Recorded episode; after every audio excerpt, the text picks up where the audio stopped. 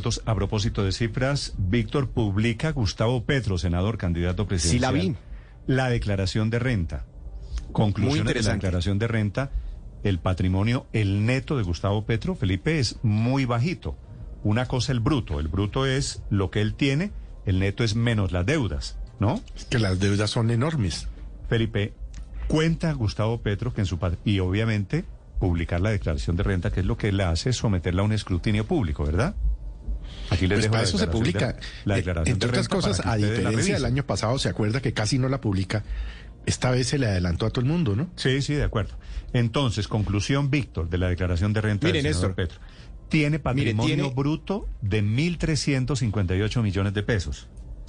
Claro, y tiene deudas casi parecidas al patrimonio por 1.129 millones de pesos. Está muy endeudado frente a su patrimonio el doctor Petro y eso no es bueno. Recuerde, por ejemplo, para citar un ejemplo, ¿no? Avianca casi se quiebra el año pasado porque sus deudas superaron su patrimonio. Pero, pero, también llama... Esto, esto ya- quiere decir, hay que, hay que restarle las deudas del patrimonio, Juan. al patrimonio bruto Y- y, eso le da a usted el patrimonio líquido. ¿Y que es- cuánto es de 229 millones de pesos. O sea, Petro a estas alturas tiene 229 tiene millones. 229 millones de pesos, pero es importante saber, que lo dice la declaración de renta, por supuesto, cuánto fueron sus ingresos brutos.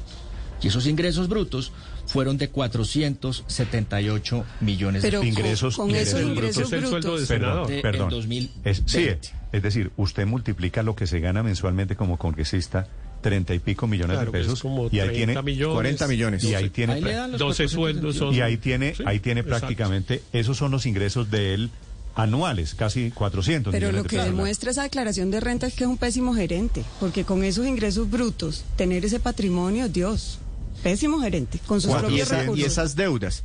Así además es. tuvo, Bueno, pero tuvo es que otros, tiene tuvo otros gastos, ingresos. Tiene hijos, tiene un poco de hijos, tiene Y malos familia, tiene que criterios pagar, ¿no? financieros. Pero, a- Pero- a pero ver, tuvo- Consuelo, tuvo otros ¿quién- ingresos por a ver, 58 ¿quién- millones de ¿Quién pesos? no tiene deudas? El sueldo de treinta y pico millones de Y- No, pero, y, de- tiene, pero- y tiene deudas, sí, pues digamos, Sí. básicamente lo que quiero decirle, Ya. Héctor, esta es la declaración de renta de una persona además- de, Ahora- de clase media, ¿no? A- Antes Héctor, se da- mensuales. le da que de- tenía que pagar, tiene que pagar un impuesto o tuvo que pagar un impuesto eh, sobre la renta de 67 millones 400 mil pesos. Pero resulta que tenía un saldo a favor de años anteriores de 15 millones y medio de pesos para redondearlo y pues eh, tuvo retenciones eh, el año pasado de 75 millones, es decir que tiene un saldo que- a favor todavía en su declaración de renta de 23 millones de pesos. Vea, Es que en Héctor, realidad- si usted en quiere una realidad el objetivo de- vea que me llama la atención la cantidad de rentas exentas.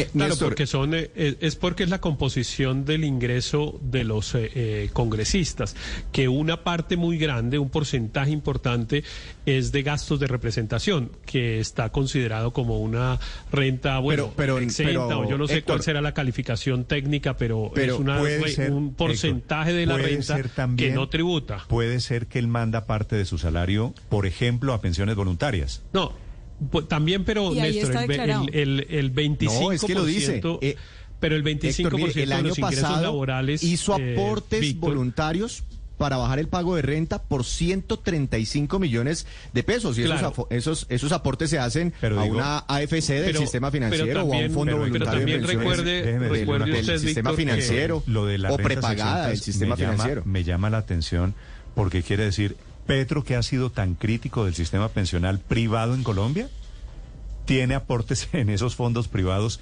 que él critica, ¿me entiende lo que le quiero decir? Sí, también, sí, claro, pero también, digamos, recuerde, Ví- Víctor seguramente tiene precisión, eh, o Juan, sobre la info- lo que va a decir, pero el 25% de los ingresos laborales también son Claro, renta están exenta, ¿no? exentos, No, lo- están la, exentos, prim- la claro. primera, la primera Claro. cuarta Sí. parte del ingreso no, no tributa. Entonces, si, si a eso le suma la cuarta parte de 400 millones, digamos, para hacer la cuenta en números redondos, 100 millones, 100 de aportes voluntarios, pues ya la mitad de los ingresos no, no tributan.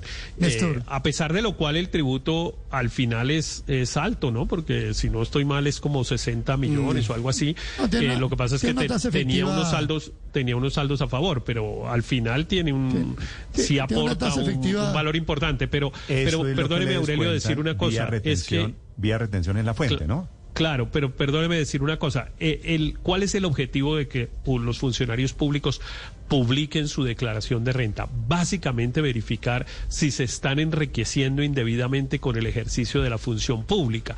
Eh, ese es el, punto.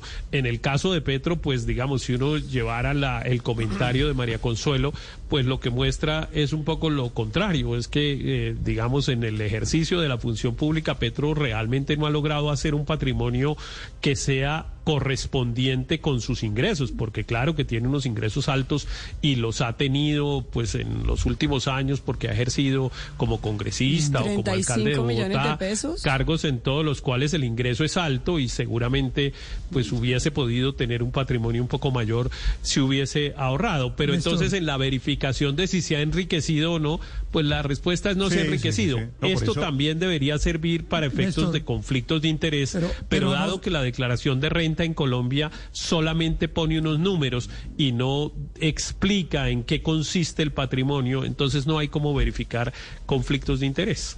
Néstor, Néstor, pero eso, este dice que tiene una tasa efectiva del 14%. Pero yo hice un ejercicio distinto al que han hecho ustedes. A ver. Yo miré la declaración de renta del 2018, la del 2019 y la del 2020.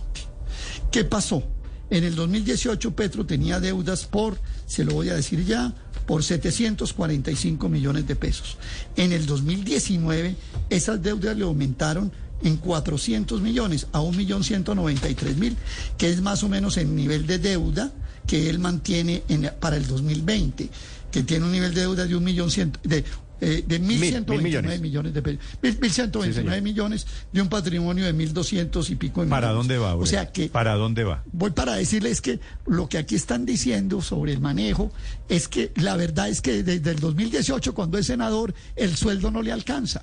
Eso es lo que yo intuyo en esta declaración de renta, porque el sueldo de senador o de congresista no le alcanza y se ha tenido que endeudar Aurelio. en 400 mm. millones Aurelio, de pesos déjeme, que no ha podido pagar. Aurelio, déjeme Claro. hacerle una pregunta. ¿Y le parece muy raro que a un colombiano el sueldo no le alcance? No, no, no. Si es de yo no estoy 35 diciendo, millones. perdón, perdón, yo no estoy diciendo ni bueno ni malo, estoy describiendo la evolución financiera del ciudadano además- Gustavo Petro. Es lo que se dice. Sí. Entonces, no le alcanzó el sueldo y se tuvo que endeudar y está y por eso es que la tasa de efectiva de tributación, pues que a Héctor le parece buena, 14%. en general no es 14 porque tiene un endeudamiento casi igual a su patrimonio. Entonces, Dos al cosas, final es que- pero, Aurelio, simplemente sí, paga Pero, pero digo, por eso me parece que la declaración de renta, pues que tiene razón Héctor. Esto es para ver si se ha enriquecido como Sí, funcionario pero público claro, y la pero- pero es tampoco no. sirve. Ahora. Pero tiene- tampoco- que pero paga tampoco una sirve tasa para de eso. ¿Cuánto real de impuestos al año que le parece mal, mal Sí, claro. ¿Usted cree que para eso se No. publica la declaración de renta de no, un no, no, candidato no, no, no, presidencial? no, pero, no, pero, pero, pero es con respecto a lo que ha dicho Héctor, Néstor. Tampoco la declaración de, de renta Sí, sirve pero para hagamos pornografía tributaria, Per- perdón, Paola, una, una pequeña cosita, una pequeña cosita, Paola, me demoro 30 segundos. Tampoco sirve como en el caso del registrador Alexander Vega, que presentó una declaración de renta y se le encontraron patrimonios ocultos de propiedades que no declaró. Entonces, ni siquiera para eso tampoco sirve, Héctor, porque aquí vimos el caso del señor registrador que no declara dos propiedades que tienes en Chía y otras Aurelio, que utiliza con frecuencia, que tampoco aparecen. O sea que ese patrimonio tampoco aparece leí, como muy transparente en las declaraciones. Leí su Sí, señor. columna y todo muy bien, pero esto no tiene nada que ver, estamos hablando de Petro. No, No no, de- no, no porque es que yo me refiero, Néstor, es que yo me refiero a la declaración afirmación que dice. Héctor. No, no, no. a la- a la afirmación bueno, de Héctor que no se ha Aurelio, enriquecido o no. chuleado. La patrimonio no, Víctor, sirve- no me sale ahí. preguntan, Ok. Juan, me preguntan oyentes. Petro Señor. tiene, tiene que explicar sus viajes permanentes al exterior en la declaración tributaria? No. No, no tiene que hacerlo. No, no, no, es que Además, usted no. no. sabe si se los regalaron, si se no Estas son idea, rentas. o si, o si fue invitado a- al exterior a alguna cosa, en fin, no tiene por qué hacerlo. Que esa puede ser, María Consuelo, la respuesta a su pregunta de en qué se gasta treinta y pico millones de pesos. Pues se los gasta porque... En los zapatos. cosas, Viaja, sí, tiene los zapatos. Pero deje... ¿y, Pero, cuál es, pero si así va a manejar las finanzas del Estado colombiano, Dios. ¿Y cuál es la lora con los zapatos de Petro? Vamos a Pues seguir. la Paola? pinta cuesta, o es que usted cree que los Ferragamo los regalan eso. Usted se compra unos zapatos de 7 millones de pesos y a mí tampoco me alcanza el sueldo. Eso no cuesta 7 No, no, millones. no, es de que-. No, Pero descalificar es que una- no, pero no, pero, claro. Paola, no, no, Las son zapatos de un 1.300, candidato. 1.800 dólares, 2.000 dólares. Pero, Pero mire, no no hagamos pornografía tributaria, está bien. porque usa Ferragamo, eso no, eso no. No, eso- no, no, eso solamente le digo en general, porque estamos mirando a la persona. Pero descalifíquelo si usted quiere descalificarlo, porque usted no está de acuerdo ideológicamente con él. Pero no Pero por es que los usted me está zapatos. descalificando. No, es que yo no, y cuando O- dije o yo los que me parecía mal que se compraran los no sé zapatos. cuántos miles de millones en Chía. ¿o no? Cuando dije yo eso, perdón, es que estamos No. en, en- entonces usted se está imaginando cosas que yo no zapatos, estoy que bueno, diciendo. Pero, pero Paola, Pero no estoy parece diciendo que que- debe descalificar a que Petro el sueldo usa ha sido así. Ferragamo. Felipe, algo, Paola. Pero es que ¿quién le, está, quién le está diciendo yo que no puede usar Ferragamo? Algo que aclarar, usted dijo, utiliza la expresión pornografía tributaria. ¿Le encontró algo ahora que el candidato Petro desnuda su declaración de renta? No, solamente que me parece importante que ustedes tengan claro que esto no es una declaración de renta de una persona de clase media en Colombia. Mire, Petro tiene 40 millones de pesos mensuales para gastar.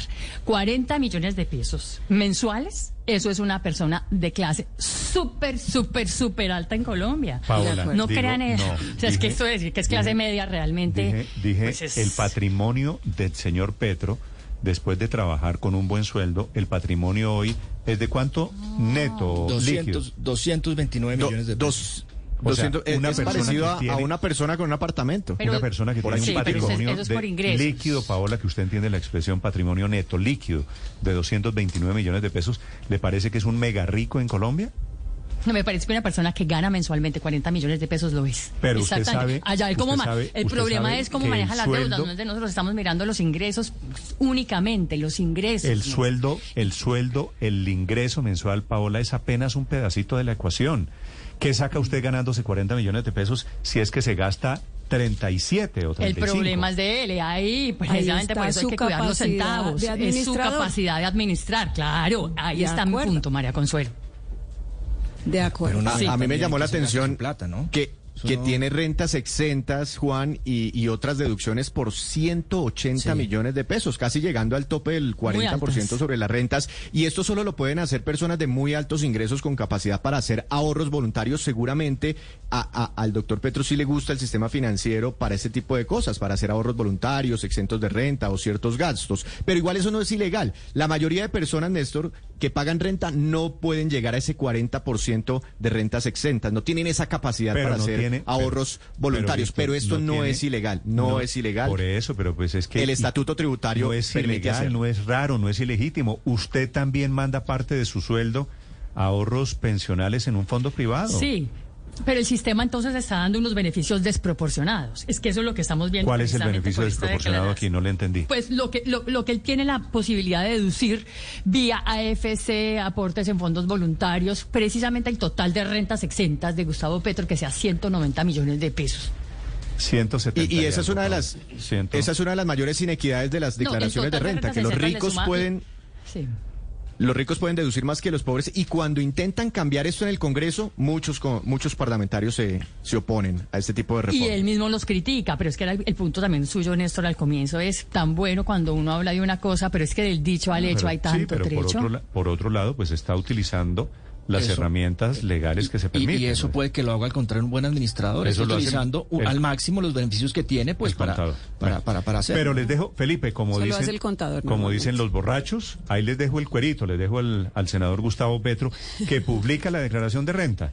Me gustó la expresión de Paola de pornografía tributaria. Eso entra a, a- a ver de qué tamaño Ojalá todos es, lo hicieran, todos hicieran lo del doctor Petro y declararan su declara eh, pu- publicaran, hicieran pública su declaración de renta. Entendió Felipe lo de pornografía tributaria. A ver el No. tamaño de Petro, a ver cómo es la cosa con Petro. No, no, yo no. Es que además yo no, no, yo, es decir, porque Juan explicó y, y, y- y Víctor, pero yo, yo no entiendo una declaración de renta. No, pero usted No, mira, yo- Felipe, a ver cuánto recibió y cuánto se gastó. ¿Qué tiene Petro? No, sí. Ese no, es no, no, pero, pero es que, por ejemplo, cuando todos los años, pues que presentan su declaración de renta, mi contadora me la, me la manda para corrección. Pues para que la mire. Y yo le contesto siempre diciendo, pues si la que sabe es usted, ¿yo qué le voy a corregir o qué? Sí, espero que esté bien Ahora- hecha. Sí.